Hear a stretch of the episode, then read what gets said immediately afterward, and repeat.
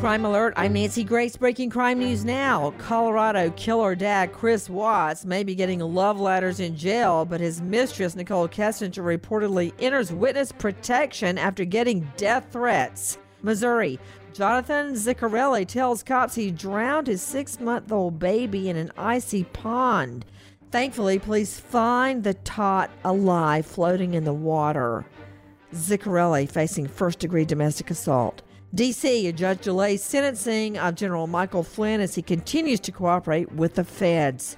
This crime alert brought to you by Theraworx Relief. Users swear they experience relief from muscle cramps and soreness with Theraworx Relief. Fast acting foam proven to prevent and relieve foot and leg pain and cramps. Get Theraworx Relief today in the pain relief aisle at your local pharmacy or at TheraworxRelief.com. Ask your pharmacist for Theraworx Relief. With this crime alert, I'm Nancy Grace.